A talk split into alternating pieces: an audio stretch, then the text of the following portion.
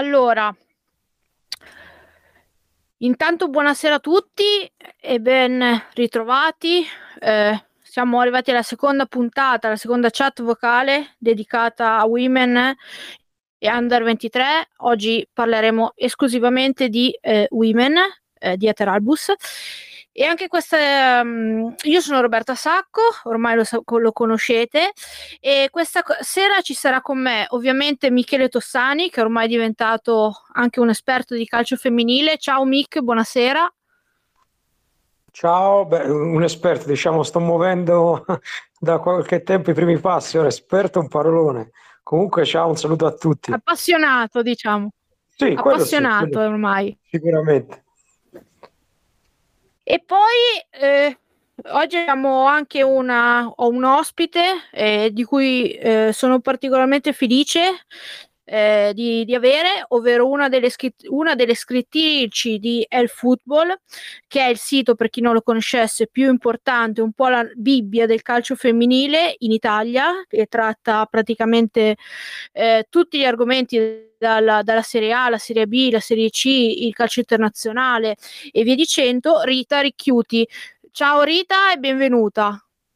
Ciao, buonasera a tutti e grazie mille per l'invito. Grazie a te di aver accettato. Allora, eh, stasera ci sono tanti argomenti di calcio femminile perché eh, sono c- successe tante cose subito e andiamo in ordine cronologico e partiamo quindi eh, parliamo della prima eh, partita eh, che la, le, le hanno disputato, ovvero la trasferta eh, di Roma, che, eh, che, ha portato alle ragazze la prima la vittoria in campionato, la vittoria a, quasi al novantesimo eh, con la rete di testa di Andrea Staskova. questo era il primo eh, big match del, del, campionato per quanto riguarda almeno la, la Juve e secondo me la Juve ha dato una dimostrazione eh, di forza che un po' è stata anche una sorpresa, ehm, sapendo anche la, la, forza della Roma. Non mi aspettavo che nel secondo tempo la Roma calasse così tanto e la Juve, anche per merito delle, delle women, ehm, praticamente mettessero nell'ultima mezz'ora così eh, alle corde la squadra eh, giallorossa. Eh, devo dire anche che Montemurro ha gestito eh, questo doppio impegno Roma-Servette, questa doppia trasferta in- molto importante, eh, sfruttando praticamente tutta, tutta, la rosa a disposizione, eh, anche perché di quelle in panchina a Roma, Stascova, eh, Lu, eh, Skovsen, eh, quindi Lundorf, Zamagnan, Caruso, Bonfantini, quindi ben cinque delle giocatrici di moni- movimento eh, che sono partite dalla panchina con la Roma sono poi stati titolari nella partita col Servette. E questa è una cosa che non vedevamo molto spesso, invece l'anno, l'anno scorso con Rita Guarino. E quindi questo è un altro aspetto di cui magari parleremo in modo più approfondito quando eh, nei podcast magari parleremo eh, delle, del nuovo allenatore delle, delle Women. Eh, la partita sostanzialmente ci ha detto che Roma-Juve, eh, Montemuro l'ha definita uno spot per il calcio femminile, sarà probabilmente eh, saranno le due squadre che probabilmente si contender- contenderanno lo scudetto. Ora, senza andare troppo in profondità nella, nella partita, sviscerarla, anche, per, anche, perché è passato eh, qualche, qualche, giorno, eh, secondo me è da sottolineare le prestazioni di eh, Rosucci, che sia a Roma, sia eh, poi anche con la Svizzera, ma anche nelle partite precedenti, si sta ehm, di, dimostrando la leader vera di questa squadra. Eh, io spesso pensavo che ad un certo livello non potesse più dare troppo di più, ehm, soprattutto in Europa, e mi sta clamorosamente smentendo e io sono ben felice di essere smentita. Ora, approfittando del fatto che Rita eh, è tifosa e segue la Roma, mi piacerebbe invece sapere da lei il punto di vista, cosa, come ha visto la Roma, come ha visto le women, come un giudizio tuo sulla partita. Allora, per quanto mi riguarda, sono d'accordo comunque anche con la tua analisi. È stata una partita che in un certo senso si sono, in cui si sono divise le responsabilità, nel, per i primi 60 minuti, possiamo anche dire per, nel primo tempo, nella prima frazione di gioco, la Roma eh, l'ho vista superiore, perlomeno con un ritmo diverso rispetto alla Juventus.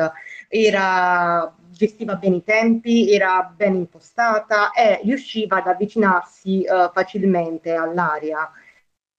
Uh, il problema poi ovviamente si è notato questo, questo, distacco dalla prestazione del primo tempo nella seconda frazione di gioco e credo che le parole di Capitan Bartoli nell'intervista che ha rilasciato oggi ai canali ufficiali della, del club siano lucide, sia, sia, penso che abbia fatto un'analisi piuttosto precisa di quello che è venuto a mancare, perché è venuta a mancare proprio la gestione della partita la gestione dei tempi, quando dovevano spingere, quando magari dovevano mantenere un pochettino le energie e le forze e soprattutto, come eh, anche tu hai ben detto, con Montemurro che ha eh, saputo gestire in queste partite, in queste due partite importanti della Juventus, anche le, uh, le riserve, possiamo dire, la panchina, Uh, Elisa Bartoli in, in, nell'intervista di, di, oggi ha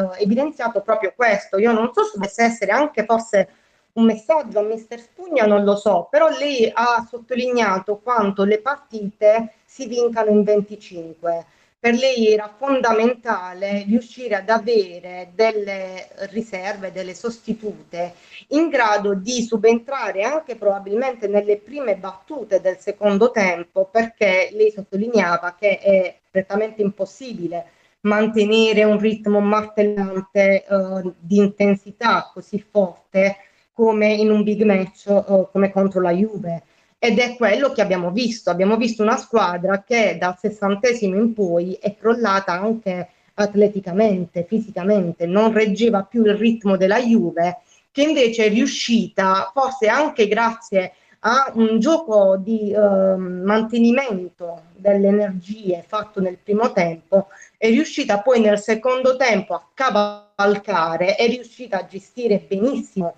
i cambi. Eh, si è visto come Saskova sia stata fondamentale perché soprattutto lo è nei giochi aerei, lo è nel, nel riuscire a svettare lì dove non arriva nessuno, quindi è stata una decisione impeccabile quella di coach Montemurro di gestire in questa maniera i cambi e penso che fosse quello che in realtà voleva anche Bartoli Uh, ed è quello che probabilmente dovrebbero fare col Milan, l'ha detto anche lei, cioè cercare di lavorare su un ricambio necessario, anche non per forza al settantesimo o all'ottantesimo, anche prima se c'è bisogno.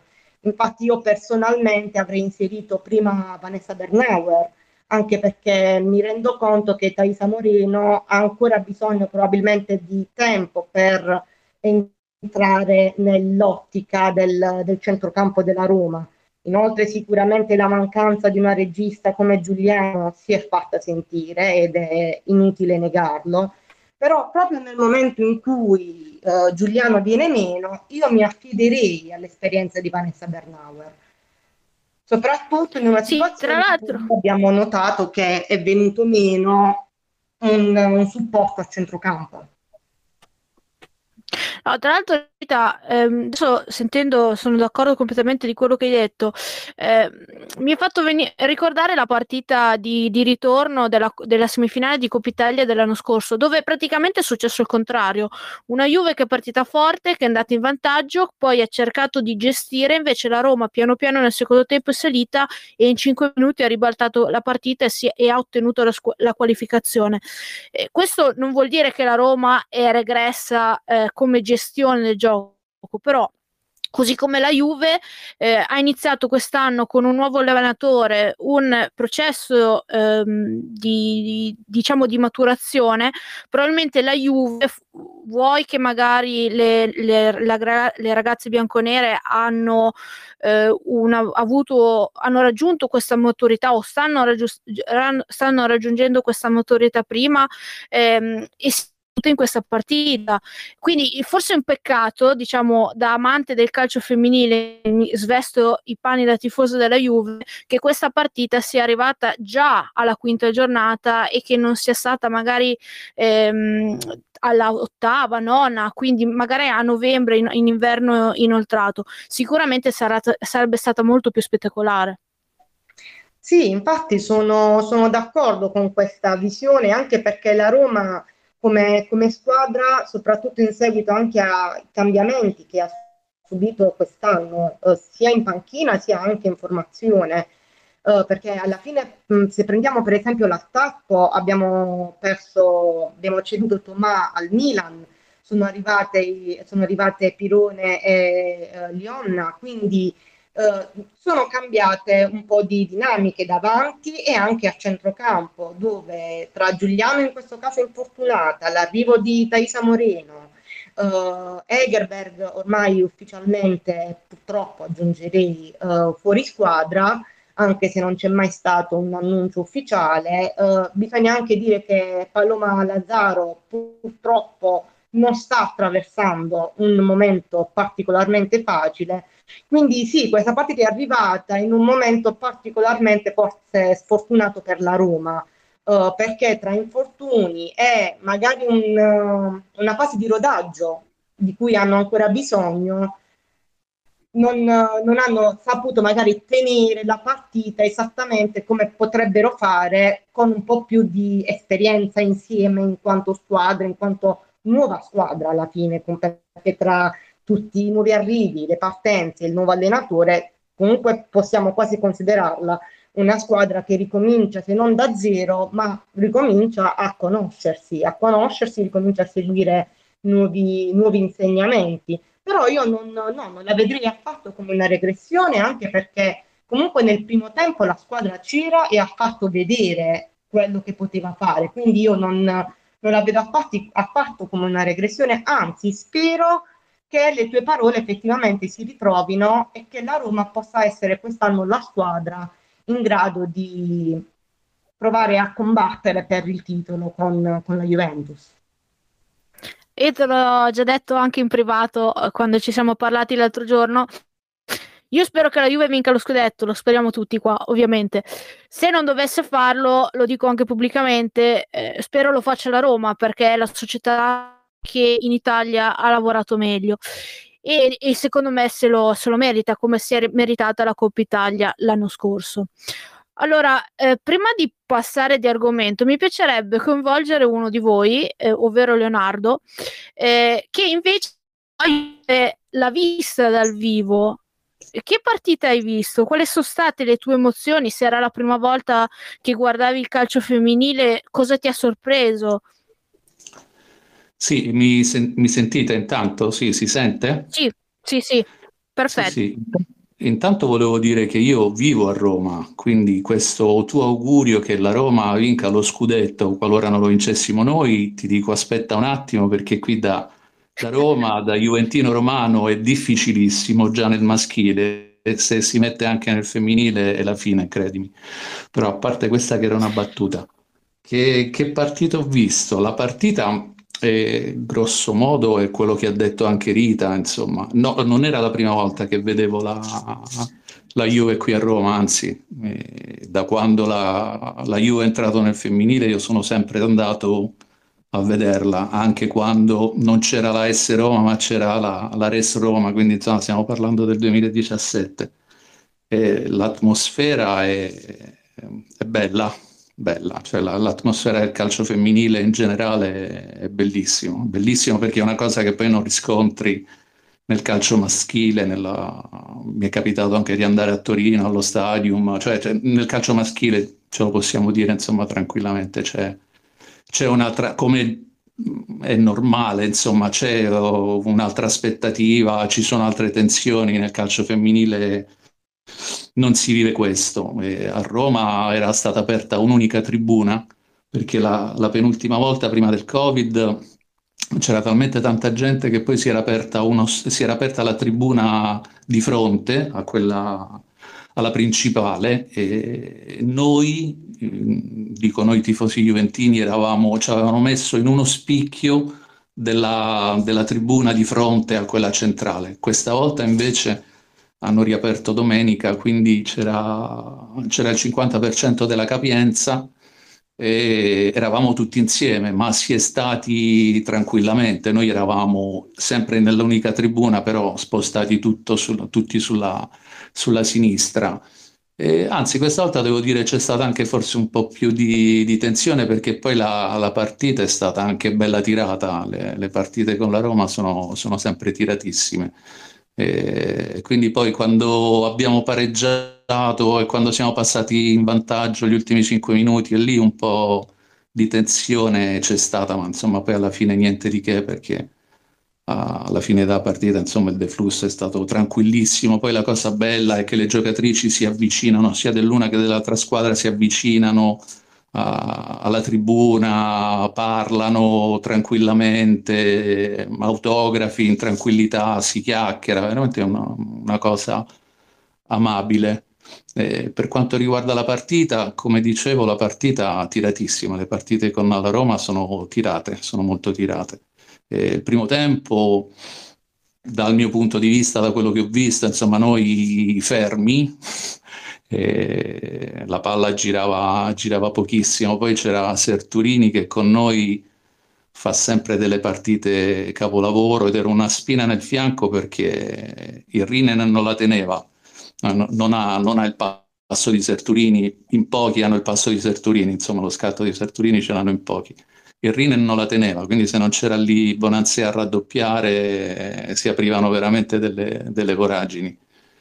E poi mi aspettavo anche peggio, eh, perché poi loro per il Covid la domenica prima non hanno giocato con uh, l'Inter, quindi erano anche più riposate rispetto, uh, rispetto a noi. C'era la mancanza di Giuliano, che era un'assenza importante, però secondo me questo, il fatto che loro si erano riposate una settimana in più rispetto a noi si è visto, il primo tempo si è, si è visto, noi stiamo giocando ogni ogni tre giorni, dico io anche per fortuna. E il primo tempo sì, mi sono sembrate ferme, insomma, la palla circolava, non circolava, eravamo lente, non si muoveva nessuno. E poi alla fine, nel secondo tempo, invece, misteriosamente sono, ecco, come diceva Rita, sono anche calate, sono calate fisicamente, siamo, siamo usciti fuori noi. Poi Rosucci ha fatto quel gol, Scarpa l'ha definito il gol della domenica, non è stato un gol della domenica, cioè è stato un, un gran gol. E da lì... Ne ha fatti, si, ne ha fatti di Rosucci di gol della domenica. Ne ha fatti, cioè ne ha fatti gol della domenica. Poi Roma le porta bene perché anche la penultima volta aveva fatto un gran bel gol eh, mi pare fosse finita 4-1 prima del Covid, l'ultima partita prima del Covid a Roma. Eh, lei sempre da fuori aria, il tiro ce l'ha, l'ha fatto con la Fiorentina, ma il, il tiro da fuori ce l'ha, inutile, inutile starci a girare, quindi gol della domenica anche no, ecco, perché è stato un gran bel gol. E da, mm, da quando poi abbiamo pareggiato si vedeva insomma che era solo questione di tempo, ma la vittoria, cioè, e si vedeva, si vedeva, era, era lampante, insomma, loro erano, erano, calate, poi si erano anche innervosite, Pirone poi è un bel cagnaccio, bella, bella fastidiosa ed era nervosissima, sì, il loro nervosismo si, dalla, dalla, tribuna si, si respirava. Loro e poi di conseguenza anche il pubblico che si era bello infervorato e quindi insomma tutta questa elettricità poi si era trasmessa negativa, si era trasmessa anche nella, nel campo. Eh, questo. No, tra l'altro eh, volevo anche dire che eh, Bonfantini non l'ho mai vista entrare così cattiva come è entrata sì, è nella, in questa partita. È vero, è vero. Quindi è vero, ha rischiato anche di far gol. Sì, su Bonfantini poi bisognerebbe aprire un capitolo a parte, però sì, evidentemente sentiva anche lei la partita perché da ex poi lei non sta giocando titolare, dall'altra parte c'era Lionna che insomma invece è titolarissima, quindi secondo me lei questa cosa anche la, la sente. Questa era una partita che, che lei sentiva tantissimo e si è visto, si è visto da, quando, da come è entrata eh, in campo, dalla determinazione che, che, aveva, che poi mi sembra non abbia messo, in, almeno perlomeno da, da inizio campionato, non, non, li ho visto mai, ecco giustamente come dici tu, tutta questa, questa cattiveria, questa, questa, prepotenza, insomma, la, la voglia proprio di, ecco, di, di, mettersi in mostra, sì, questo sì è vero, molto determinato. Ok, grazie. Prego, prego. Grazie della tua... Prego. Allora, ehm, Roma-Juve, ma ci sono state poi anche altre partite ovviamente nella giornata, eh, tra cui un Sassuolo-Lazio che Mick ha guardato con attenzione, giusto Mick? Sì, confermo. E la, e la Sassuolo, tra l'altro, che eh, è l'unica squadra che rimane a punteggio pieno insieme alla Juve. Sì, è una squadra, nonostante le le dichiarazioni di Piovani è stata intervistata anche a fine partita dove hanno cercato un po' di stuzzicarlo chiedendogli di questa quota salvezza, dicendogli se la squadra punta ancora alla salvezza, lui ha detto sì, no, noi dobbiamo prima salvarci, poi dopo verrà il resto, però oggettivamente io credo che il Sassuolo, almeno delle, dalle squadre che ho visto in campionato, possa recitare il, il ruolo di, di terzo incomodo, più del Milan, fra, fra Juventus e, e, e, Roma. È una squadra, come dicevamo l'altra volta, organizzata con i principi che, che aveva la squadra maschile con De Zerbi, quindi una squadra che palleggia, che non è legata a un sistema preciso, ha giocato con tre difensori, ha giocato con quattro difensori, utilizza molto il portiere per costruire da dietro, eh, attacca con tante calciatrici, porta tante giocatrici nell'altra metà campo Così quando penso anche al gol che hanno segnato col Milan, quando perdono palla sono in grado subito di riaggredire e di riconquistare la palla. Con la Lazio è stata una partita un po', un po particolare perché eh, loro nel, nel, primo tempo potevano fare diverse reti, però hanno avuto tante occasioni, però non, non sono riusciti, a un certo punto sembravano non riuscissero ad andare oltre l'1-0 e poi alla fine hanno, hanno segnato due gol sul finale che hanno, che hanno portato il punteggio su, sul 3-0 finale, però è una squadra che ha tante individualità ma che è soprattutto organizzata e poi è molto fluida perché le, le, calciatrici appunto vengono smosse sul terreno di gioco per occupare varie posizioni in funzione più che altro di dove si trova il pallone e, della, e di dove si trovano anche le avversarie. Quindi credo insomma che Piovani sia uno dei tecnici poi lo conosciamo non, non, da ora, ma credo che nel femminile sia uno dei tecnici più all'avanguardia e più, e più preparati. Chissà che un domani, non, eh, chi lo sa, potrebbe anche arrivare a un... Il progetto del Sassuolo è importante, eh, per carità, però magari un domani si potrebbe vedere su qualche altra panchina o magari anche in, eh, in qualche altro campionato all'estero con qualche altra squadra più, più, più importante. Ecco, detto che comunque il Sassuolo sta portando avanti un, un, un progetto non solo a livello di, di, cal- cioè di, calcio femminile, nel senso come progetto di squadra, ma anche proprio come progetto tecnico, perché comunque sono tutte calciatrici che sanno giocare la palla, sanno dove, come posizionarsi. Eh, insomma, si vede che comunque c'è un lavoro studiato che parte da lontano. Sì, tra l'altro ricordiamo che Sassuolo sta facendo anche questo campionato, almeno così inizio senza praticamente le prestazioni della sua fuoriclasse, della giovane Budeja. Quindi questo va a maggior merito di Piovani e del Sassuolo di non dipendere dalla sua stella, ma da un gruppo che è stato costruito passo pos- dopo passo.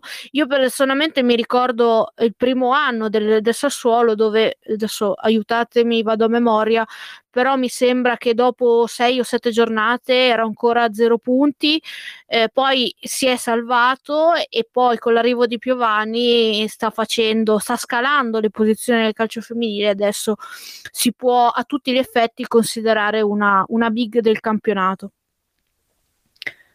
Poi hanno preso solo un gol in queste partite, credo sia la miglior difesa del, del campionato, se non sbaglio. Con la Juve. Con la Juve, con la Juve sì. sì.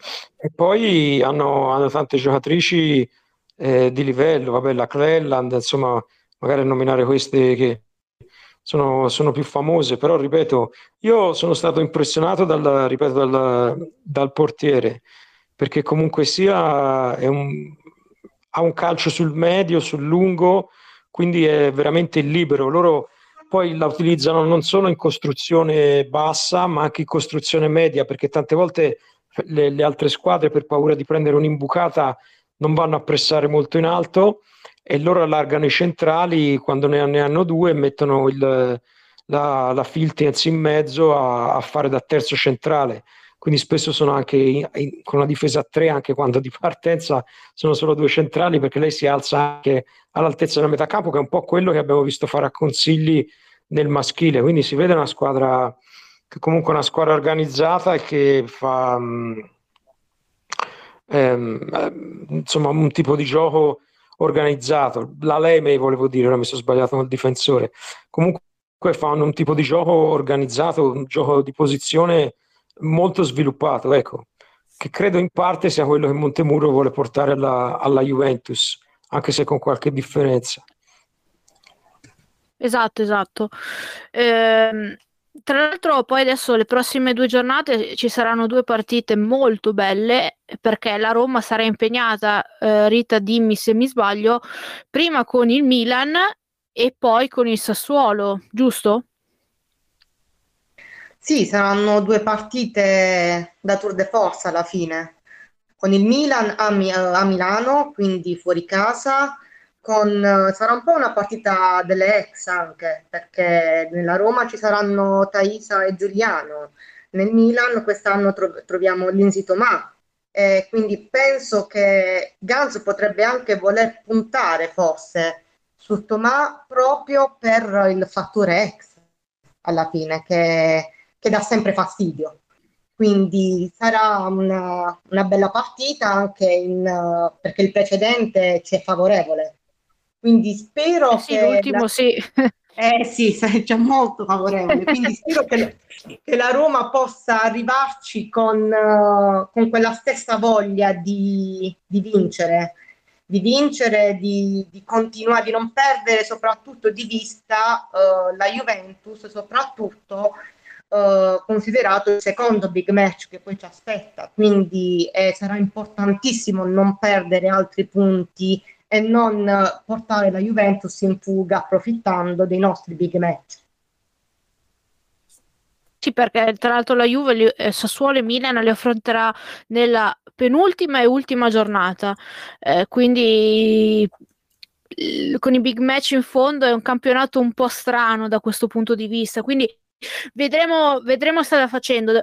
Tra l'altro, la prossima giornata sarà l'ultima, poi ci sarà una lunga sosta di tre settimane si ripartirà il eh, 30, il weekend tra il 30 e il 31 ottobre eh, per eh, diciamo il, il terzo mini- miniciclo della, della stagione.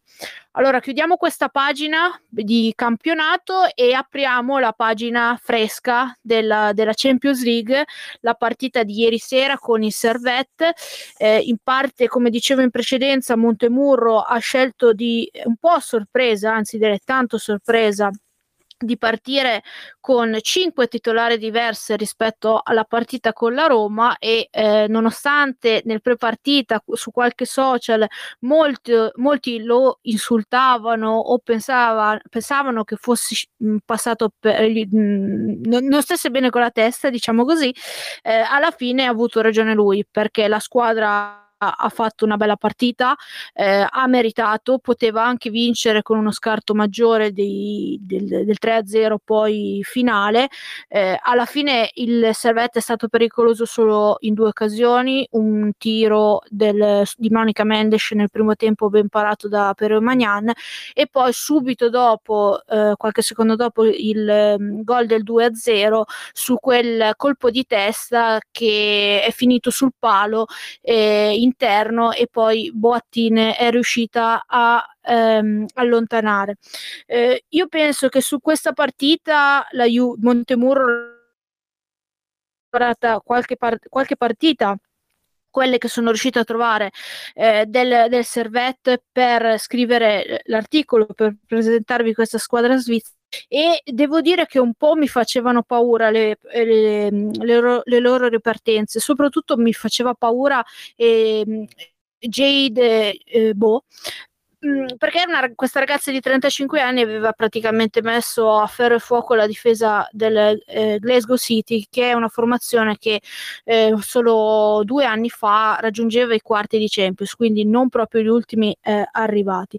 Invece praticamente eh, con eh, Boattin l'ha annullata completamente, fuori partita per tutti gli 86 minuti che ha giocato prima di essere sostituita e eh, il Servette praticamente è stato stato eh, depenalizzato.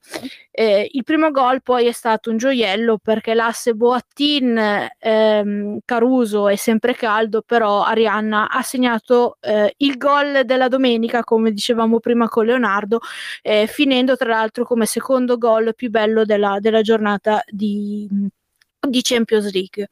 Eh, poi Staskova ha dimostrato perché è un talento cristallino e perché probabilmente fra qualche anno ci ritroveremo una centravanti coi fiocchi.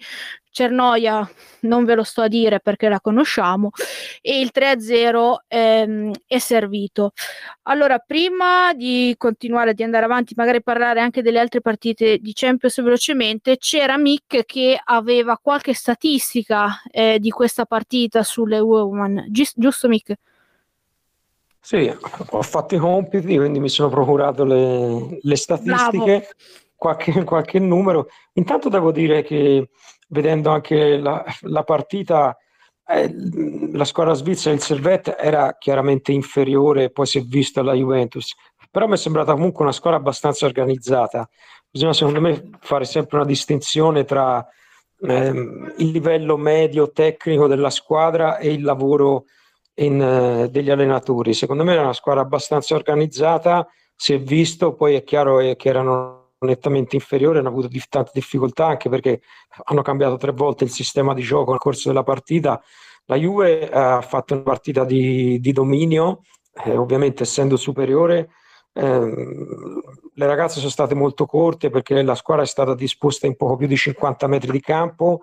All'inizio eh, c'è stato anche un, un, certo equilibrio. Infatti, se andiamo a vedere gli expected goals, poi magari domani vediamo di postare proprio il dato nella, nella chat. I primi 20-25 minuti sono stati più o meno eh, allo stesso livello. Poi la Juventus ha preso il largo e di fatto, il, come hai detto tu, il Servette non ha creato quasi nulla. Tant'è vero che a fine partita hanno totalizzato 0,25 di expected goals, è un dato bassissimo mentre la Juventus ha organizzato tre, cioè ha, fatto, ha prodotto esattamente quanto poi ha realizzato a livello il rapporto tra gol attesi e poi gol realizzati è stato identico, cosa che insomma di solito è abbastanza rara, abbastanza difficile. Mm, le altre, le svizzere, hanno cercato nel secondo tempo di, di, alzare un po' la prima linea di pressione, infatti hanno prodotto un dato di PPDA che misura il, l'altezza, de, l'altezza e l'intensità del pressing di 6 però insomma non, non sono riusciti a mettere in, in, difficoltà la Juventus. Io credo che alla fine questa, questo utilizzo ragionato del turnover sarebbe interessante sapere se, se, credo di sì però, e quali dati vengano usati dallo staff tecnico per um, selezionare il turnover. Cioè mi sembra un turnover organizzato scientificamente quindi sicuramente verranno presi i dati fisici, penso, delle ragazze, e quelli però non li abbiamo, però sarebbe interessante sapere se è, è un turnover organizzato non solo su base fisica, ma anche su base tecnico-tattica, cioè in base alle statistiche, in base al tipo di palloni che magari vengono giocate in determinate zone del campo, se viene organizzato in questa maniera in funzione dell'avversario. Questo chi lo sa, magari domani se qualcuno va in conferenza stampa e lo chiede, sarebbe interessante sapere, ecco.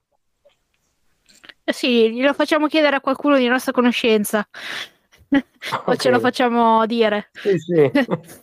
eh, tra l'altro questa è, era una partita molto importante perché eh, la Juve colla un piccolo sogno, ovvero quello di passare il turno, cosa molto molto difficile però i sogni sono lì per essere presi e, ehm, e quindi questi tre punti erano fondamentali perché adesso ci sono davanti quattro partite, però noi ragioniamo una per volta, eh, una più bella dell'altra, a cominciare poi da mercoledì eh, dove allo stadium arriverà il Chelsea e secondo me si giocherà eh, in una una cornice di pubblico incredibile, da tutto esaurito secondo me alla fine, anche vedendo eh, come i biglietti stanno andando a ruba perché sono state aperte eh, oggi pomeriggio alle 4, eh, addirittura già ho, ho, visto prima di collegarmi eh, tre settori sono già sold out, ehm, due in est e uno in curva quindi da questo punto di vista sarà una notte fantastica. Eh, io spero di riuscire ad andare, prendere il biglietto. Comunque, eh, detto, detto, questo, contro il Chelsea sarà secondo me un po' la, la sfida della verità, ovvero eh, vedere a che punto davvero è la Juve eh, in Europa perché il Chelsea visto ieri è un, è un, risultato secondo me un po' bugiardo perché col Wolfsburg non so se Rita ha visto la partita ehm, ma il 3-3 praticamente il Chelsea ha fatto 6 gol 3 eh, nella porta del Wolfsburg e 3 se li ha fatti da soli. Eh, e però giocato, so, hanno giocato solo gli inglesi. Quindi da questo punto di vista, secondo me, ehm, sarà una partita che ci dirà la tenuta difensiva della Juve e, e soprattutto se davanti possiamo essere pericolosi come lo siamo stati eh, con Lione almeno nel primo tempo l'anno scorso. Il Chelsea non ho visto la partita, però il Chelsea è una squadra che sa farsi male da sola, infatti come hanno dimostrato anche ieri anche loro hanno delle debolezze difensive notevoli, infatti il Chelsea prende gol, non, non è estraneo come organico a prendere gol. Il, il, problema è che poi compensa sempre, compensa sempre con un, un attacco che, che, non solo fa paura per ovvie ragioni, ma soprattutto non mollano mai l'osso. Loro continuano a mordere finché non arrivano al traguardo. Quindi è, è quella la particolarità, la cattiveria di questa squadra che la rende così temibile. Non sono perfette, anzi, sono, non sono il Barcellona. Ho visto Barcellona-Arsenal e il Barcellona è una squadra che al momento sfiora la perfezione. Il Chelsea secondo me non è una squadra perfetta, è una squadra che sa farsi male e sa far male. Quindi secondo me la Juventus forse con um, dei giochi proprio um, che sulle fasce magari in velocità che puntino le debolezze del, dei terzini mancanti al Chelsea potrebbero comunque giocarsela, perlomeno provarci almeno. Ah, tanto non abbiamo nulla da perdere, quindi da questo punto, da questo punto di vista eh, sarà, sarà, sicuramente interessante, interessante da vedere. Eh, invece approfitto di te, ormai anche conoscitrice eh, molto esperta di, di calcio internazionale, in questa giornata di Champions ci sono state altre partite interessanti. Hai citato prima giustamente Barcellona-Arsenal, io questa l'ho vista tutta è stata una partita pazzesca. Eh, praticamente il Barcellona ha quasi ridicolizzato l'Arsenal eh, e l'Arsenal è forte, forte. E, mh, mm, noi l'abbiamo definito, qualcuno eh, in redazione l'ha definito illegale, io l'ho definito ingiocabile. Tu hai qualche altro eh, aggettivo per questa squadra? Allora, guarda, secondo me il Barcellona, come ho detto, ho visto, ho visto la partita, ho seguito la partita con attenzione e sicuramente, è, mi ripeto, rasenta la perfezione. Però io non credo che siano aliene.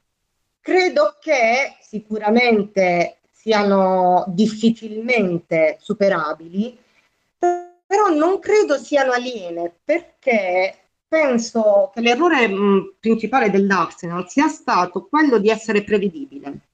Io penso che il Barcellona si aspettasse esattamente questo Arsenal, si aspettasse Midemali davanti, pronta a inserirsi nelle linee difensive, si aspettava Beth Mead uh, sulla, sulla, fascia, pronta a scattare o a servire Midemà, si aspettava Kim Lidl a centrocampo, penso che si aspettasse tutto, infatti hanno letto perfettamente ogni singolo tentativo timido dell'Arsenal.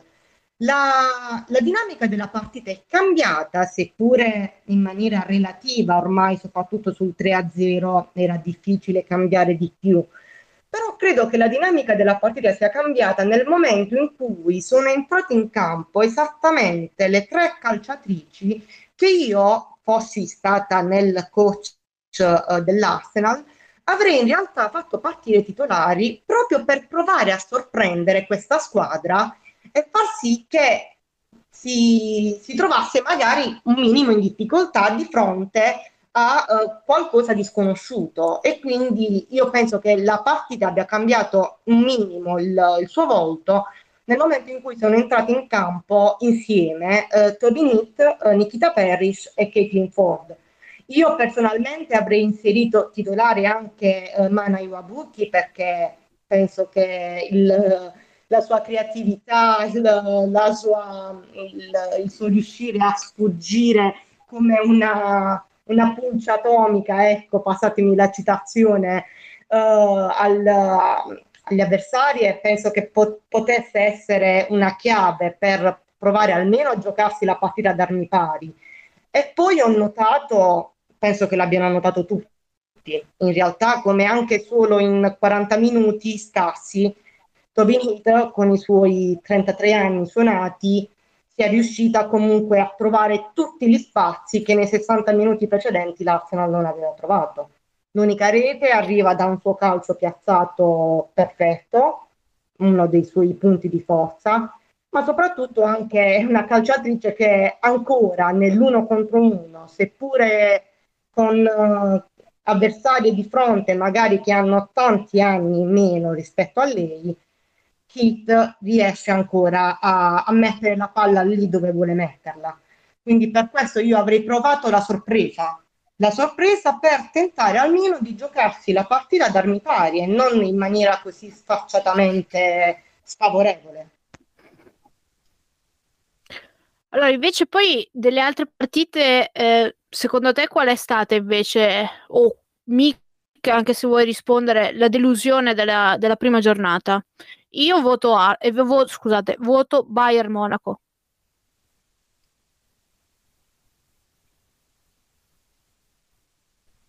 Sì, no, io sono, sono d'accordo, anche io mi aspettavo di più dal, dal Bayern, quindi a- approvo, diciamo.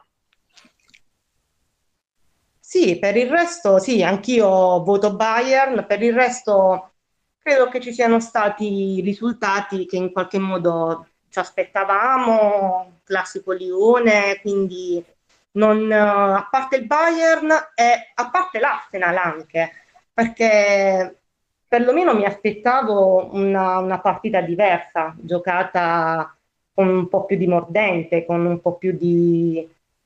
Um, possiamo un po' più dire, combattuta. Sì, un livello un po' più paritario, perché purtroppo quello che abbiamo visto è stato non è stata una bella partita da vedere se non sei tifoso del Barcellona. È stata una partita giocata a senso unico. Gli unici momenti appunto di, um, di lotta sono avvenuti nel momento in cui l'Arsenal ha provato ad affacciarsi nel, nel, nella seconda frazione, dal sessantesimo in poi. Però era ormai una partita ampiamente condannata Uh, soprattutto uh, aggiungerei da una backline che non ha saputo reggere minimamente uh, le, le, la velocità e la capacità delle calciatrici del Barcellona di trovarsi ovunque senza guardare. Loro sapevano esattamente cosa fare, quando farlo e dove farlo. E c'erano Ketli e, e Giambidi che erano in balia, in balia non reggevano il passo. Williamson penso che abbia provato a fare quello che poteva, ma anche lei nel momento in cui ti ritrovi quasi sola in una backline così in difficoltà, puoi fare ben poco.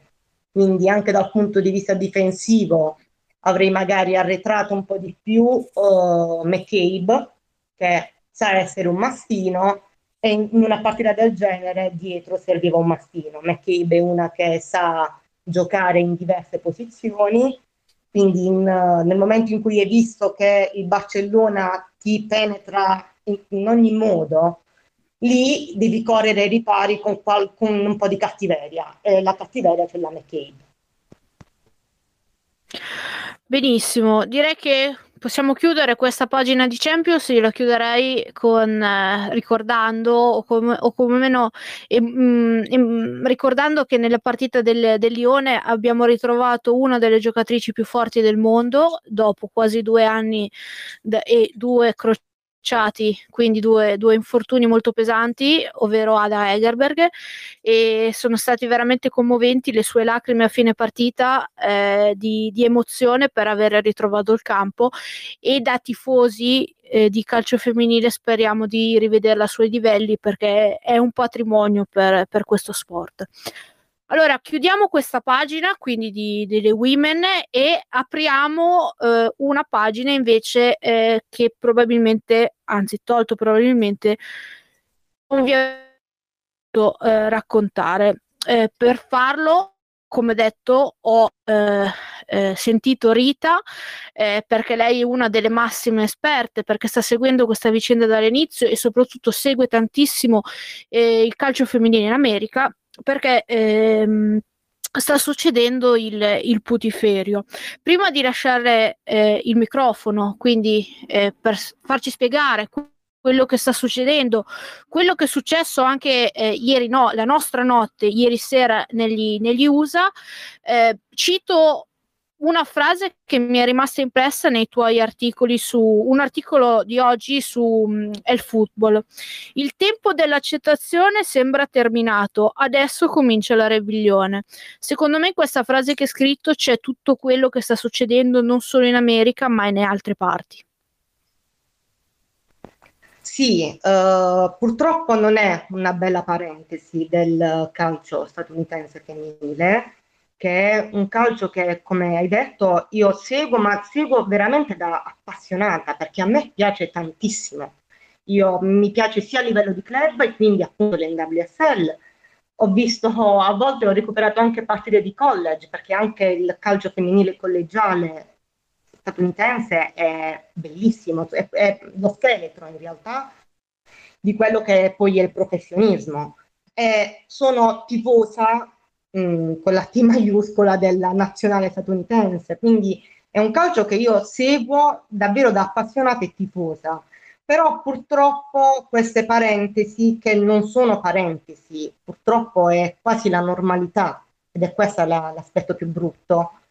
Queste, queste parentesi vanno a rovinare un po' tutto ciò che invece le calciatrici provano a costruire, provano a costruire negli anni, provano a costruire pur avendo anche degli altri lavori, perché molte di loro, soprattutto quelle che non sono stipendiate dalla federazione statunitense, ma dai club e quindi non prendono esattamente lo stesso stipendio di, delle calciatrici stipendiate dalle federazioni, molte di loro hanno anche dei secondi lavori, uh, babysitter oppure fotografa, mi viene in mente Didi Aracic, che è fotografa professionista. E quindi la, la, loro, la loro condizione non è mai facile, però hanno sempre abbattuto muri, eh, barriere, hanno superato ostacoli e purtroppo l'hanno fatto in silenzio. L'hanno fatto in silenzio perché dopo due leghe fallite, come ho provato a spiegare nel pezzo di approfondimento che abbiamo proprio pubblicato quest'oggi su El Football come nel, nel, primo appuntamento della seconda stagione della nostra newsletter, Begin. Loro hanno lavorato, hanno giocato in silenzio perché dopo due tentativi di lega falliti era stato un po' eh, inculcato nel, nelle loro menti che nel momento in cui non funzionasse neanche il terzo e quindi l'NWSL, difficilmente ci sarebbero stati fondi per un quarto. Quindi tutte loro, tutte quelle, quelle atlete che adesso abbiamo diversi nomi, ma temo che non siano solo loro, hanno vissuto ogni anno di NWSL, l'NWSL è arrivata alla nona stagione più o meno, tutte loro hanno giocato e vissuto questa, questa esperienza nel terrore di poter perdere di nuovo tutto da un momento all'altro e quindi pur di non perdere questa, questa occasione di uh, avere ogni anno una stagione di calcio professionistico negli Stati Uniti hanno taciuto, hanno taciuto perché così dicevano loro di, di fare per proteggere la Lega. Una Lega che in realtà già da anni è piuttosto stabile e soprattutto nessuna Lega merita il sacrificio anche solo di una di loro. L'aspetto più tragico è che questa storia recente in realtà affonda radici già nella lega precedente, eh, nella cosiddetta VPS, la Women's Professional Soccer, eh, aveva come, come, club, uno dei club più facoltosi di, quel, di quella lega era la Magic Jack di, del, dell'uomo d'affari uh, Dan Borislow. Colui che aveva creato appunto questo strumento, questo Magic Jack, questo cavo magico che collegava praticamente qualsiasi telefono alla linea internet del computer, permettendo appunto le chiamate direttamente dal computer, un po' quello che succede ora con una marea di applicazioni e programmi. Lui l'aveva pensato già con il, il telefono fisso vero e proprio da collegare al computer tramite questo cavo magico, questo Magic Jack. Ed era, era, un uomo che all'inizio è stato visto come un po' il salvatore del calcio femminile perché aveva investito tantissimi soldi e aveva creato questa squadra un po' all stars. Era una squadra in cui c'erano solo uh, Abby Wambach, uh, una giovanissima Kristen Press. Era una squadra un po' di all stars. In realtà dietro i soldi e dietro le all stars c'era la disfatta del calcio femminile. Primo perché le risorse, nonostante tanti investimenti, le risorse erano terribili, non c'era praticamente quasi uno staff medico. Eh, l'allenatore era più che altro un fantoccio perché decideva tutto Dan Borislow, tanto che a un certo punto lui licenzia l'allenatore di cui ora mi sfugge il nome e mette Abby Wambach in panchina come giocatrice allenatrice continuando comunque a decidere sempre tutto lui e poi in seguito al crollo della Lega, se- a causa anche dei diversi debiti accumulati da Borislow, poi sono emerse sempre dopo diversi anni, perché purtroppo queste cose non emergono mai al momento, sono emerse dopo diversi anni una serie di uh, notizie sul suo comportamento con le calciatrici, uh, con lo staff, quello staff che c'era, e quindi comportamenti sessisti, razzisti, uh, aggressivi, esattamente tutto ciò che hanno detto settimana scorsa di Paul Riley, uguale. E noi parliamo di 2009-2012 a 2021. E in questo arco di tempo non è cambiato nulla praticamente. Per questo le calciatrici ora sono esauste, sono esasperate, non ce la fanno più. Ora hanno, hanno veramente smesso di aver paura che la Lega crolli. Crollerà, eh, purtroppo ce ne, ce ne faremo una ragione, anche se io penso che non si arriverà a questo punto. Il problema però è che adesso sta venendo meno questa paura, stanno aprendo gli occhi e stanno vedendo che comunque gli investimenti ci sono, comunque le entrate ci sono, c'è una maggiore visibilità, c'è una maggiore popolarità, quindi ora non hanno più paura, non hanno più paura le, la, la Rosa di Washington Spirit ha scritto una lettera pubblica al presidente Steve, al proprietario, presidente Steve Baldwin, in seguito al, alla decisione di Baldwin di rassegnare le sue dimissioni in quanto CEO e presidente, però comunque lui mantiene ancora le sue quote azionarie del club. Loro gli hanno scritto una lettera dopo aver provato ad avere un incontro privato prima ancora della decisione di rassegnare le dimissioni. Lui ha negato ovviamente loro questo incontro privato e loro quindi in tutta risposta poi hanno scritto questa lettera pubblica riferendosi direttamente a Baldwin e pretendendo chiaramente, a chiare lettere, che lui venda le azioni del club e che le venda in particolar modo a Y. Michelle Kang, che è un azionista eh, quasi alla pari di, di Baldwin che con le sue azioni diventerebbe azionista maggioritaria del, del club e quindi proprietaria del club e loro si fidano ciecamente di, di Kang da quando è entrata nel, nel, nella società nel 2020. Loro vogliono lei a capo e non sono disposte più a scendere a compromessi. Infatti questa è una situazione che secondo me o va come vogliono le calciatrici o mi aspetto da loro presto o tardi un, uh, uno sciopero, sicuramente. Magari non da purtroppo non dalle calciatrici della nazionale, che in questo caso dovrebbe essere solo, no, sono tre, sono Andy Sullivan, uh, Kelly O'Hara e Emily Sonnet, che non possono scioperare da contratto con la federazione, però le altre, secondo me, se non si raggiunge esattamente l'obiettivo che loro vogliono raggiungere, scioperiranno. Diversa è la condizione del Portland Thorns, dove purtroppo Mary Paulson, il proprietario, nonché complice del silenzio che ha circondato la, la situazione di Corrali, Merritt Paulson è difficile da spodestare. Primo perché lui ha associato la squadra femminile a quella maschile, quindi non lascerebbe mai la squadra maschile e non dividerebbe mai neanche la squadra femminile da quella maschile perché in quel caso le Tons andrebbero a perdere una serie di privilegi, di risorse, di strutture, anche del campo stesso di gioco, del, dello stadio, del Providence Park. E penso che le Tons lo sappiano perché anche loro hanno scritto una lettera e loro hanno chiesto più che altro la testa di Gavin Wilkinson, il general manager, che è stato effettivamente sospeso dal, dai suoi compiti, però solo per le Tons, quindi lui continua a lavorare tranquillamente con i Timbers. E anche questa non è proprio una gran vittoria, è un po' una vittoria di Pirro, quindi penso che anche qui la situazione non si fermerà in, uh, con questa semplice sospensione.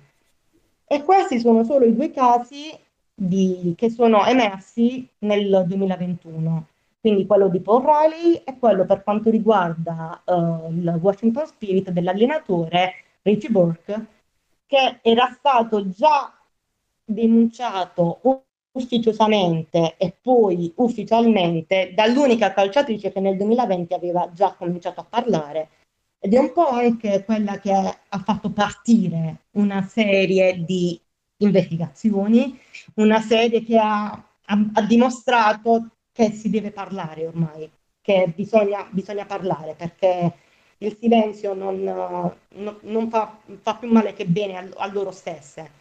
Ed è, si tratta di Kaya McCullough, uh, che era nel 2020 una matricola, era una recluta, era stata appena reclutata dalle draft del 2020 e non ha giocato neanche un minuto con il Washington Spirit perché faceva parte proprio di una serie di matricole che Burke aveva preso di mira. Aveva preso di mira con atteggiamenti aggressivi, con un linguaggio inaccettabile, violento, uh, era proprio una tortura psicologica perenne. E poi le, per quanto riguarda la McCallow, che è una, una calciatrice afroamericana, ovviamente si sprecavano gli epiteti uh, razzisti che lui le rivolgeva. Uh, lei uh, nel suo podcast quasi gli dà anche il beneficio del dubbio, dice io magari non credo che lui lo volesse fare proprio per razzismo, ma non si rendeva conto che era razzismo. E lei fu la prima a lasciare, a lasciare il calcio, lei ha lasciato il calcio traumatizzata perché quello che era il suo sogno è stato trasformato in un incubo, quello che era il suo migliore amico è diventato il suo peggior nemico.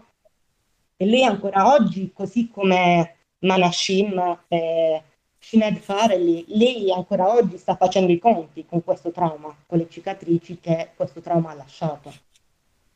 E se vogliamo andare ancora un po' più indietro, in realtà a inizio 2020 più o meno, quest'ondata di negatività che ha travolto l'NWSL in maniera pubblica questa volta è cominciato anche con la questione degli Utah Royals, una squadra che ora non esiste più, una squadra che è un club che ha dovuto dichiarare fallimento nel momento in cui è venuta meno la presidenza di Dello Jensen anche lui accusato di una serie di molestie, di abusi verbali, uh, il fatto che sul, um, sui banner della squadra ci fossero solo e sempre calciatrici diciamo esteticamente piacevoli al, all'opinione pubblica. Eh, e quindi una serie di ragioni che l'hanno spinto poi uh, tutto in maniera molto ufficiosa a lasciare la squadra. Subito dopo il suo abbandono uh, ci sono anche le notizie sulla, sul nuovo allenatore, quello che aveva preso il posto poi di Laura Harvey, ossia Craig Harrington, anche lui accusato delle medesime cose. Craig Harrington che però nonostante sia stato accusato pubblicamente di queste cose, di queste molestie, di questi abusi, ora allena comunque un'altra squadra di calcio femminile. Quindi il problema alla base è sempre il distacco di potere tra gli uomini che stanno nel calcio femminile e quindi presidenti, general manager, allenatori, e le donne che pur essendo coloro che vivono il calcio femminile, coloro che lo rendono spettacolare, coloro che lo rendono uno sport meraviglioso, si, si ritrovano come in qualsiasi contesto sociale sempre 1, 2, 3, 10 gradini sotto il potere degli uomini.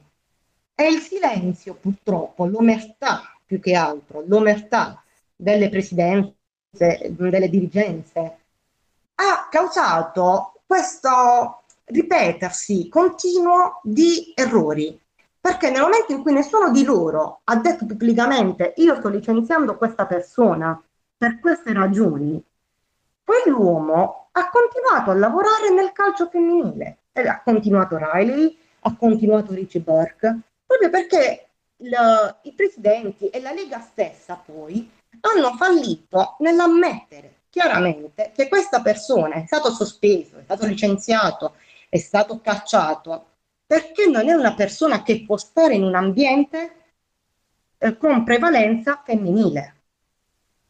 Ed è questo di cui ora sono esasperate le calciatrici. Non vogliono più che, che una persona già accusata possa riprendere un posto di rilievo, come è stato con Farid Benstiti nel, nel Rain, nell'Oil Rain, nonostante Lindsay Oren da anni avesse detto guardate che nel 2012 al PSG, quando c'era Vestiti uh, come allenatore, la situazione era terribile. Sono stata bullizzata, sono stata umiliata, sono stata messa a dieta ferrea al punto quasi di andare incontro a un crollo fisico. Eppure nel, nel 2020 Vestiti viene chiamato come allenatore del Regno. Quindi il problema alla base è che c'è questo, questo ripetersi di errori proprio perché nessuno ammette la verità, nessuno dice chiaramente come stanno i fatti. Ed è questo che ora deve cambiare. Ora ci deve essere trasparenza. Rita, io ti, ti interrompo. Beh noi staremo ad ascoltarti delle ore. Io penso che il concetto che tu stai dicendo in questo momento si può tradurre con una frase che Megan Rapino sui suoi social eh, ha ripetuto nei giorni scorsi più di una volta. Men protecting men who are abusing women, cioè gli uomini proteggono gli uomini che sono quelli che abusano le donne. È quello che in, in momento. Sì, poi purtroppo a quel particolare tweet eh, ha risposto per esempio Lisa Devanna, l'ex calciatrice australiana, dicendo però ci sono anche tante donne che contribuiscono agli abusi, alle molestie, a questo clima tossico, che non è una bugia. A conti fatti, se vediamo anche la condizione della nazionale francese con Corinne Diacre, se, ascol- se leggiamo anche determinate parole che Rapino stesso, per esempio, ha scritto nel suo libro, nella sua autobiografia, sulla gestione Jill Ellis, oppure il caso di Gotham con la general manager uh, Alice uh, Layu che non si sa esattamente cosa sia accaduto, però è stata allontanata perché pare avesse infranto del, dei protocolli della squadra voci di corridoio parlano di una relazione in qualche modo clandestina con una delle calciatrici. Quindi sì, è vero che a volte anche le donne possono trovarsi in questa condizione. Il problema, secondo me, nelle parole, nella denuncia di, De- di Devanna, cioè no, il problema perché la sua denuncia è legittima. Il, quello che, che penso è che statisticamente i numeri portano sicuramente una maggioranza di uomini in queste, in queste storie. Quindi già nel provare a ridurre di tanto gli uomini nel calcio femminile, almeno finché non si trova una stabilità, non si trova una sorta di, di fiducia, già ridurre il numero degli uomini, degli allenatori nel calcio femminile potrebbe aiutare già a limitare un po' problemi di sessismo e di abusi. Sì, tra l'altro eh, nei tuoi articoli hai, in questi giorni è venuto fuori anche un'altra denuncia della nazionale colombiana all'epoca under 20, mi pare, di, ehm, dimmi se sbaglio, eh, sì, da parte degli anni dei, uh, 13-17. Seremeta. Sì, sì. Esatto che anche quella a leggere almeno il tuo articolo eh, fa venire i brividi di, di quanto bullismo, di quanto delle molestie di queste ragazze hanno subito e del silenzio che c'è stato intorno, eh, giustamente in un pezzo eh, del, in un paragrafo del tuo pezzo tu dici eh, qualcosa del tipo eh, le persone, l'allenatore, quelle che le doveva proteggere e difendere invece era il, loro primo nemico, il loro primo aguzzino e quello fa venire tanta pelle d'oca, anche perché come stavamo anche dicendo e sono probabilmente purtroppo solo magari delle gocce e tutto quello che nel, è nascosto, che non è ancora venuto fuori, fa paura pensare a delle ragazze che possono aver subito delle molestie o essere bullizzate o cose del genere. Sì, esattamente, perché alla fine molte di loro, secondo me, come dicevo anche nel mio approfondimento, c'è un rapporto, ci dovrebbe essere un rapporto di fiducia incondizionata tra una giocatrice e il suo allenatore, perché l'allenatore in quel momento dovrebbe diventare un mentore, dovrebbe diventare un punto di riferimento, a volte dovrebbe anche diventare una figura genitoriale. Se pensiamo agli allenatori delle squadre di college che conoscono queste ragazze che sono appena diciottenni a volte. Quindi eh, diventano. Scusa. Ti darò un po' un secondo. Eh, ricordiamo certo. Eh, per chi che stiamo parlando di denunce di molestie anche di ragazze che all'epoca avevano 14 anni. Non parliamo, non cambia, nella, non cambia nella sostanza, ma comunque tra 14 o 16, 17 c'è un mondo in mezzo. Noi come donne lo sappiamo bene, no? Sì, sì. Per questo è un tradimento su, eh, su, un, su, un, su larga scala, su un percorso che va dall'adolescenza al passaggio alla vita adulta e poi ancora nella vita adulta, perché alla fine anche nella vita adulta uh, una calciatrice deve fidarsi del suo allenatore, deve fidarsi di quest'uomo o di questa persona che comunque deve mm, curare la sua crescita, la sua carriera. E secondo me il, mm, il motivo per cui ora, in questo momento storico, stanno, si stanno accumulando uh, queste, queste denunce, anche retroattive, è perché ora anche le, la gente stessa, i tifosi, chi segue comunque l'opinione pubblica in generale, è disposta ad ascoltare e soprattutto ci sono anche persone nell'ambiente sportivo che sono disposte a mettere la loro piattaforma ben stabile a disposizione per queste voci e quindi a dare loro lo spazio che non hanno mai avuto. Il, il successo, tra virgolette, della, del, della denuncia di uh, Farley e uh, Manashim secondo me deriva anche dall'importanza della, della, testata giornalistica a cui loro si sono rivolte, che è il, da, di Athletic, con la reporter Meg Linian, che è praticamente probabilmente la più importante negli States per quanto riguarda il calcio femminile statunitense. E soprattutto è stato fondamentale, questo non smetterò mai di, di ripeterlo, per loro e per la loro denuncia, la presenza di Alex Morgan. Alex Morgan che dall'alto dei suoi miliardi quasi di followers, dall'alto della sua fama, del suo successo, ci ha messo il volto, la voce, il nome, sia nel 2015 perché lei aiutò Shin Farley a denunciare alla presidenza l- gli abusi di, di Riley quando venne a conoscenza. E oggi, settimana scorsa, quando un paio di settimane fa, quando è stata contattata dalle due ex compagne di squadra e da Lilian per chiedere se volesse confermare pubblicamente la loro versione, non ha avuto dubbi. Eh, ha partecipato anche a un'ospitata televisiva, Ad Morning, in cui appunto è stata seduta accanto a Manashim, ha lasciato a Manashim il tempo di parlare, di esprimersi, e lei era lì. Era un Alex Morgan diversa da quella che conosciamo di solito. I riflettori non erano su di lei e lei non li voleva. Lei era lì in sostegno, in supporto.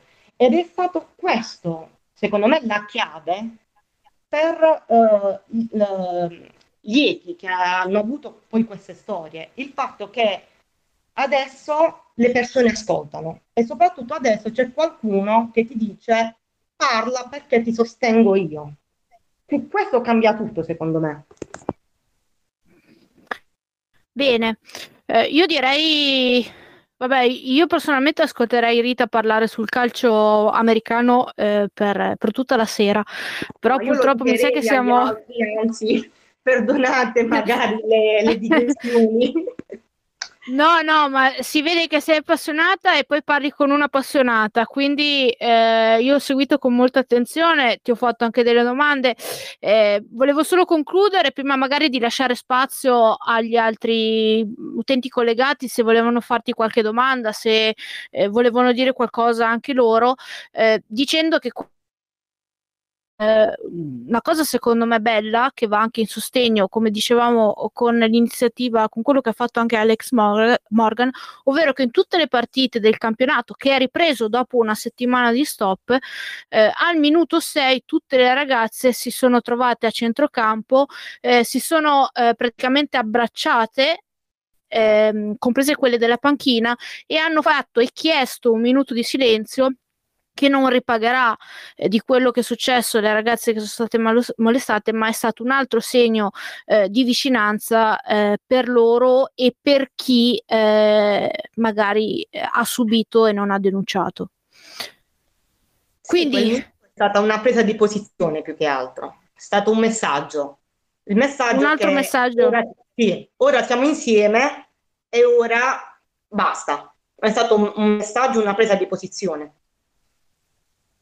Ritorniamo titolo de- al titolo, a un pezzo del tuo articolo che avevo, eh, che avevo citato prima, quello del tempo dell'accettazione sembra terminato, adesso è il tempo della ribellione, eh, con cui avevo iniziato e poi ti avevo dato la parola. Allora, se eh, c'è qualche domanda, qualcuno vuole fare qualche domanda a Rita, eh, è a disposizione vostra. A vostro rischio e pericolo, ovviamente. Se volete fare delle domande, aprite pure il microfono e senza, senza um, prenotarvi, se no chiudiamo qua la chat, come preferite.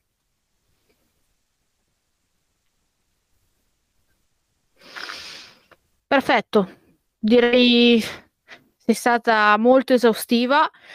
Quindi chiudiamo questa seconda eh, puntata, questa seconda chat vocale. Eh, io ti ringrazio. Te- eh, quando vuoi partecipare, eh, basta che mi contatti e hai un posto dove, dove poter parlare di, di, calcio femminile, anche se noi trattiamo eh, in particolare le woman, però mi ha fatto davvero piacere averti, averti con noi qui stasera. Grazie davvero. Sono io che ti ringrazio, ringrazio tutti voi anche per la pazienza nell'avermi ascoltato.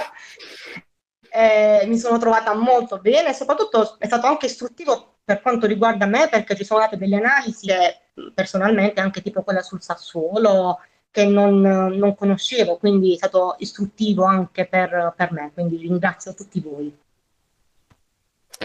Sì, Mick è il nostro Mac, eh, match analyst, quindi eh, del calcio maschile, ma adesso sto facendo anche col calcio femminile eh, e quindi siamo ben coperti. Saluto quindi anche Mick, eh, oggi l'abbiamo sentito un po' meno, ma poi ritorneremo uh, a sentirlo ancora di più poi quando parleremo anche di Under 23 nei prossimi episodi. Buonanotte. Grazie, un saluto a tutti. E buonanotte a tutti che ci hanno seguito. Eh, ci risentiamo eh, giovedì prossimo dove parleremo della partita col Napoli, ma soprattutto parleremo della partita eh, con con il Chelsea eh, di eh, mercoledì prossimo e sarà l'ultimo appuntamento, poi andremo anche noi in pausa prima dell'inizio del ritorno del campionato. Quindi buonanotte a tutti e eh, forza Women!